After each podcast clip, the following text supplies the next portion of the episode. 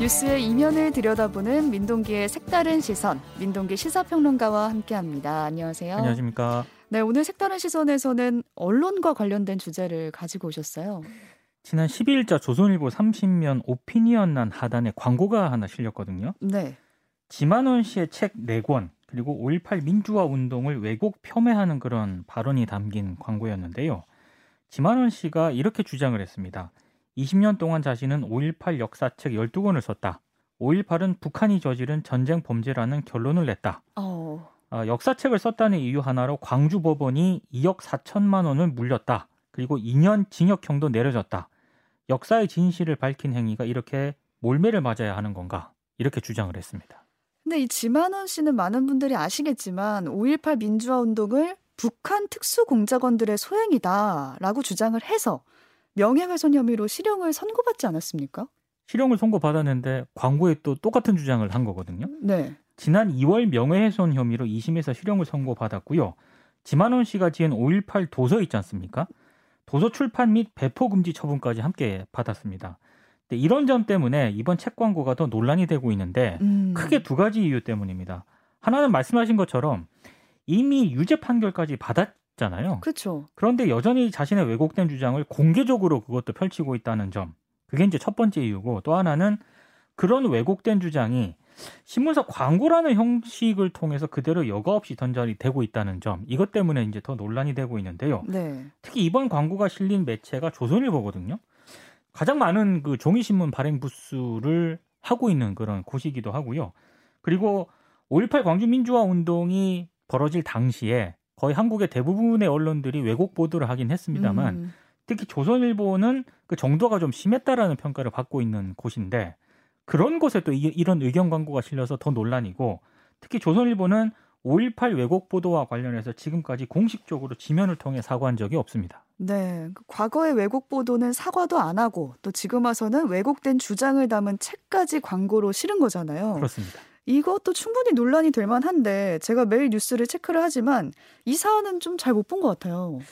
별로 보도를 안 했고요. 음. 그리고 이제 몇몇 매체에서 보도를 하긴 했는데 네. 이 호남 지역에서 먼저 논란이 됐거든요. 음. 특히 광주 지역 언론사에서는 이 문제를 굉장히 좀 비중 있게 보도를 했고요. 조선일보에 실린 이 지만원 씨 광고를 비판하는 기사를 계속적으로 보도를 했습니다. 네, 아무래도 광주 지역 언론사가 먼저 포착을 한 걸로 보이는데 네. 오일팔 단체도 반응을 했죠.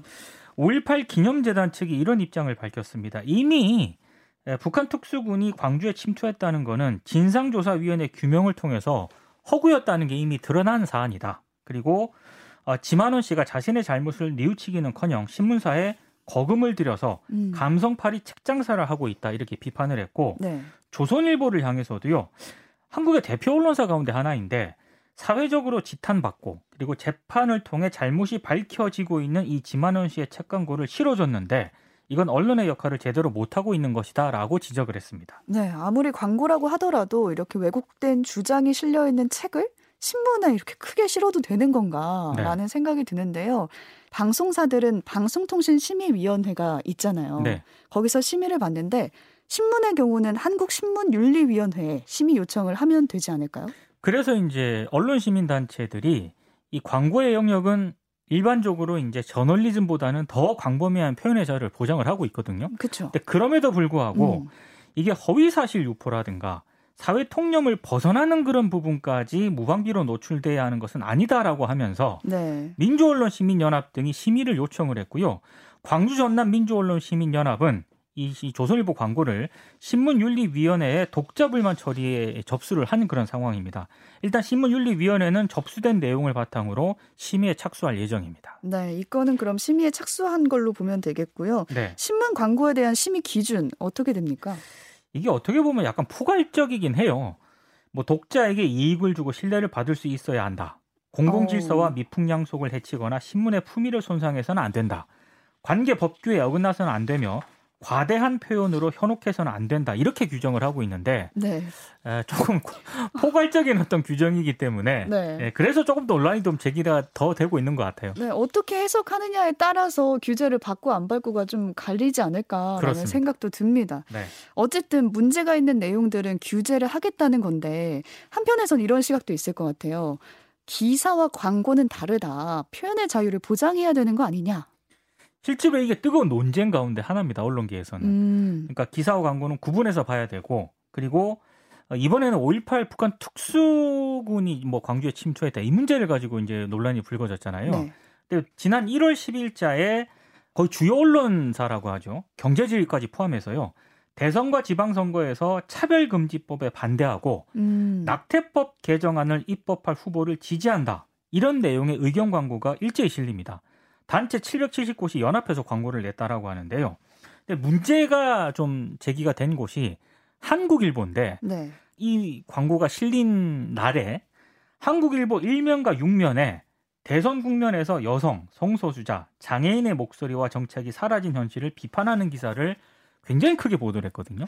그러니까 이렇게 의견 광고랑 기사의 주장이 엇갈리는 경우를 저도 종종 본 것 같거든요. 그렇습니다. 네, 어떤 대기업의 비리를 지적하는 기사 바로 밑에 그 대기업 관련 광고가 실린다던가 그런 경우가 있잖아요. 그러니까 그런 어떤 문제가 제기가 됐을 때도 기사와 광고는 구분해야 된다라는 그런 반론도 제기가 됐고요. 네. 실제로 제가 앞서 소개해드린 한국일보 차별금지법과 관련해서도 그런 논란이 제기가 됐습니다. 한국일보 측이 굉장히 항의가 많이 갔다고 하고요. 음. 기자들도 아마 내부 논의를 한 것 같은데 한국일보 일부 기자들은 차별금지법 제정은 좀 찬반의 문제라기보다는 이게 인류 보편이 지향해야 할 그런 인권의 영역이기 때문에 차별금지법 폐지 전면 광고가 한국일보 지면에 실린 거는 좀 적지 않은 문제를 가지고 있다. 또 이런 문제의식을 드러내기도 했습니다. 네, 그런 문제의식을 가지고 애초에 이 광고를 좀 거부한 언론사는 없었나요? 당시 한겨레만 거부를 했습니다. 어... 한겨레 역시 이제 이 광고 게재 요청을 받았는데 쉬지 않았는데요. 한겨레는 아까 제가 소개해드린 한국일보 그 일부 기자들이 밝힌 내용이 있지 않습니까? 네.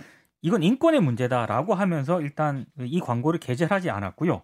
이렇게 한겨레가 광고를 거부한 기준이 있었기 때문에 이건 가능했던 측면이 있었던 것 같아요. 오. 이천십육 년부터 한겨레는 광고 게재 세부 준칙을 마련해서 가동을 하고 있는데 만약에 이런 의견 광고라든가 이게 들어오지 않습니까? 그러면은 뭐 자사의 어떤 편집 방향과 배치된다거나 아니면 판단하기 좀 어렵다. 음. 이런 사안일 경우에는 광고심의위원회를 소집하도록 되어 있고요. 여기에서 이제 논의를 하도록 되어 있는데 한겨레가 왜 이런 건 만들었을까? 음. 이게 한번 논란이 제기가 된 적이 있기 때문입니다. 아, 이미 문제를 겪었군요. 박근혜 정부 때인 이천십오 년 시월 십구일 일 면에 네. 한겨레가 당시 박근혜 정부가 추진하던 국정역사교과서 있지 않습니까? 이거를 이제 홍보하거나 선전하는 그런 의견 광고를 그때 당시 교육부 의견 광고였는데 이걸 실었다가 음. 엄청난 내외부 비판에 직면을 했고 그래서 내부 토론 끝에 이 준칙을 마련을 한 거고요. 원래는 두 번 게재하기로 돼 있었거든요. 네. 한겨레는 당시 한 번만 게재하고 다른 한 번은 이 광고를 싣지 않았습니다. 결국에는 언론사 자체적으로 기준을 마련하는 게 중요하지 않을까 싶은데요. 사실 이게 의견 광고라고 하는 게요. 명백한 허위 정보가 아닌 이상 음. 이 의견 광고를 사회적으로 규제하는 것 자체가 쉽지는 않은 문제인 것 같습니다. 특히 이제 한 가지 좀 논란이 언론사마다 제기될 수밖에 없는 대목은 평소에 그 해당 언론사 논조라는 게 있지 않습니까? 그렇죠. 근데 그 논조와 상반되는 의견 광고가 만약에 뭐 지면에 실렸다 이러면 독자 입장에서는 굉장히 혼란스럽거든요. 그래서 한겨레처럼 광고 게재 세부 준칙을 마련할 필요성이 분명히 있는 것 같고요. 근데 안타깝게도 이런 광고 게재 기준을 마련한 언론사가 그렇게 많지는 않은 그런 상황입니다. 네. 저는 지만원 씨 책 광고 같은 경우에는 차별금지법하고는 조금 다른 문제라는 생각이 좀 들긴 하더라고요. 어떤 점에서 그럴까요?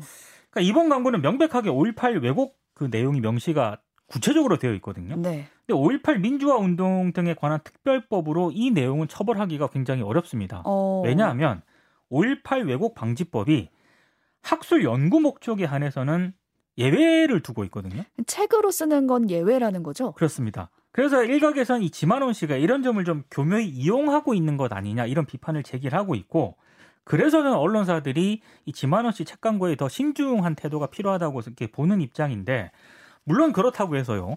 보수적인 어떤 의견이라든가 이런 내용을 생각을 공유하는 사람들이 매체를 통해 의견을 표출하는 것 자체가 문제다 이런 거는 아닌 것 같고요. 네. 아, 또 책 광고도 할 수 있는 거는 개인의 권리이기도 합니다. 근데 문제는 만약에 광고에 실리는 내용이 명백한 허위 사실이라거나 아니면 반사회적인 어떤 내용을 담고 있다라고 한다면 광고 게재 여부는 개인이 문의를 할 수 있다고 보거든요. 근데 이거를 실을지 말지는 언론사들이 자체적으로 좀 기준을 통해서 음. 판단할 수 있는 어떤 그런 기준 마련이 좀 시급한 게 아닌가 이런 생각이 좀 들더라고요. 그렇죠. 특히나 지만원 씨가 주장하는 그 오일팔 북한군 침투설은 이미 허위로 판명이 났잖아요. 역사적으로 판단 났고 사법적으로도 네. 일단 판단이 나는 사안이거든요. 근데 이런 책 광고를 그것도 한국의 대표적 유력 언론사가 돈을 받고 광고를 게재한다. 이건 좀 달리 생각해 볼 문제라는 생각이 들고요. 음. 최소한 저는 게재는 할 수 있다고 봅니다. 근데 게재를 했다면 우리는 어떤 기준에 따라서 이 광고를 게재했다라고 독자들에게 설명해 줄 수 있어야 된다라고 보거든요. 네. 지금은 조선일보는 그런 설명을 전혀 안 해주고 있고요. 특히 제가 이 광고를 좀 문제시, 문제적으로 보고 있는 가장 큰 이유가 조선일보와 특수관계인 티비조선 종편사 있지 않습니까? 네. 이 티비조선을 통해서 그동안 북한군 침투설이 수차례 방송이 된 적이 있거든요. 이것 때문에 법정 제재를 받기도 했습니다. 여러 가지 제재를. 음. 그런데도 불구하고 다시 이 의견 광고를 실었다고 하는 것은 저는 지만원 씨도 문제지만 이건 조선일보가 더 큰 책임을 져야 하는 문제가 아닌가 이런 생각을 좀 해봤습니다. 네, 독자들도 어느 정도의 광고는 어쩔 수 없다는 거를 지금 다 받아들이고 있잖아요. 네. 근데 독자가 그럼에도 믿고 구독해주는 만큼 언론사라면은 광고를 받을 때 좀 더 사회적인 책임을 갖고 내용을 살펴봐야 되지 않을까라는 생각이 듭니다. 여기까지 색다른 시선 민동기 시사평론가였습니다. 고맙습니다. 고맙습니다.